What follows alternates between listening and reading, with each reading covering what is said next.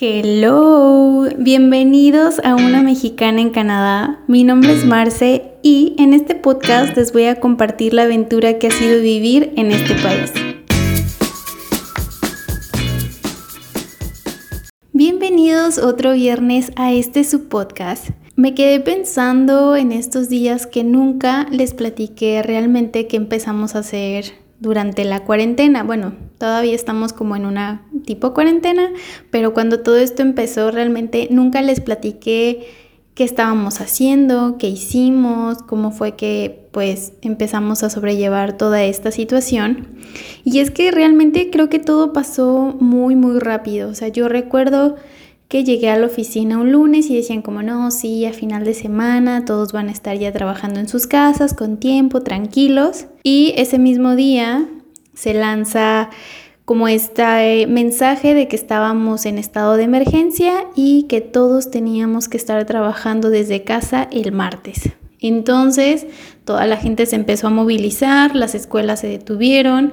Bueno, de hecho creo que incluso las escuelas mandaron a los alumnos antes de que esto pasara. Ya Uli llevaba como una o dos semanas ya tomando clases desde casa y yo sí seguía yendo al trabajo. Pero pues eh, como que esa transición fue muy rápido. Y bueno, y es que la verdad al principio creo que toda la gente entró en pánico, sí había mucha gente asustada, o sea, yo me acuerdo que alguien tosía en el trabajo y todos volteaban así como de no, es que, o sea, la tos y eso es como un síntoma del coronavirus. Entonces uno ya no podía ni toser ni estornudar, todos estaban como en un pánico total, ¿no? De que no vayas a estar contagiado y como en ese punto el traer cubrebocas, el desinfectar tu lugar, el usar gel, no era obligatorio, pues como que sí existía el miedo y todos decíamos de, pues, ¿qué está pasando, no? O sea, ¿o qué, qué va a pasar? El virus era algo pues todavía un poco desconocido en esos momentos y no sabíamos pues cómo manejar la situación. Ya cuando nos mandan a trabajar desde casa, pues todos empezamos como a agarrar el ritmo, empezar pues una nueva rutina, porque ahora es levántate un poquito más tarde, puedes hacer esto, puedes desayunar más rico. En ese momento nosotros no teníamos todavía el carro, bueno, sí lo teníamos, pero no tenía placas, entonces no podíamos ir a ningún lado y no tenía placas porque pues también cerraron todas las oficinas, o sea, la ciudad se detuvo completamente. Y nuestra vida empezó a girar en torno a la casa,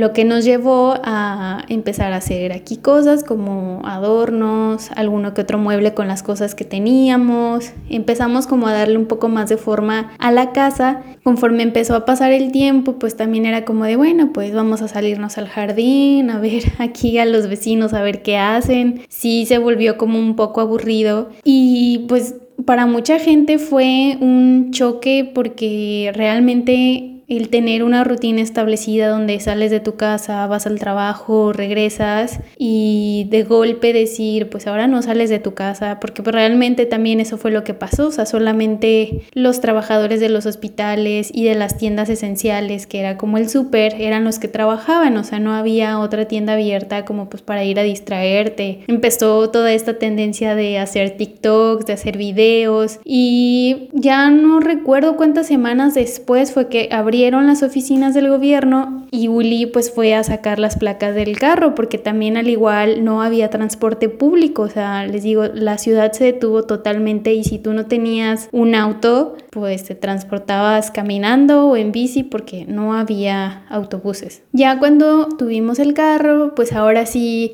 empezamos que a ir al súper, a ir eh, a lo mejor a algún parque y empezamos como pues a buscar otras actividades que nos distrajeran. Lo que nosotros decimos es que dentro de todo lo malo lo bueno para nosotros fue que pudimos ahorrar un poco más de dinero para la escuela de Uli. También en ese inter, Uli encontró el trabajo de medio tiempo, entonces pues iba a trabajar, regresaba aquí tomaba clases o viceversa. Tomaba clases aquí y luego se iba a trabajar. Ya conforme empezamos a retomar un poco más lo que viene siendo una vida normal o empezaron a abrir más lugares, pues sí, ya toda la gente empezó a regresar a sus trabajos, empezamos a salir más, a conocer otros lugares y realmente durante esta pandemia, durante este tiempo, pues Además de que descubrimos cosas que nos gustaba hacer y que no sabíamos, también descubrimos otras cosas que hacemos y que no nos gusta hacer y empezamos a desarrollar esa creatividad de decir, bueno, voy a encontrar alguna actividad que de verdad me mantenga ocupado. Por lo mismo, a mí me llevó a crear un podcast donde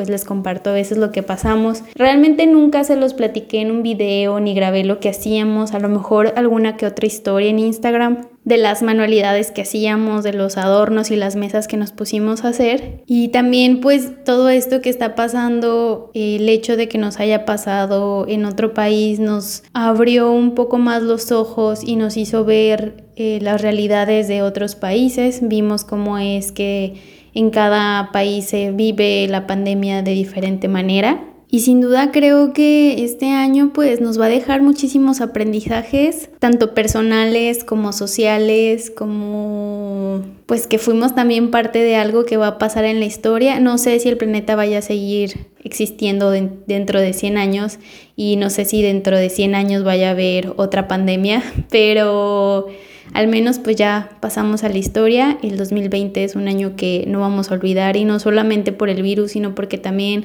han estado pasando muchísimas cosas como los incendios en California, lo que pasó en Australia, el Amazonas, los terremotos, todas esas catástrofes naturales que están pasando y que de verdad el planeta nos está diciendo párale con tu relajo y cuídame. Eh, vi recientemente una noticia donde dice que tenemos solamente como 7, 8 años para salvar el planeta e incluso Uli tiene una clase del medio ambiente y ahí me estaba platicando que desde los 80 se están diciendo como hey hay que cuidar el planeta vean cuántos años han pasado y todavía no podemos aprender a cuidar el planeta creo que necesitamos hacernos un poco más sensibles y cuidar de nuestra casa cuidar de este planeta cuidar de los animales cuidarnos nosotros mismos y pues bueno, solamente quería platicarles cómo fue que nosotros vivimos la pandemia, cómo es que todavía la seguimos viviendo. Al principio pues sí, o sea, todo lo que comprábamos del súper prácticamente lo bañábamos en Lysol y desinfectante, ahora ya no tanto, ya aprendimos a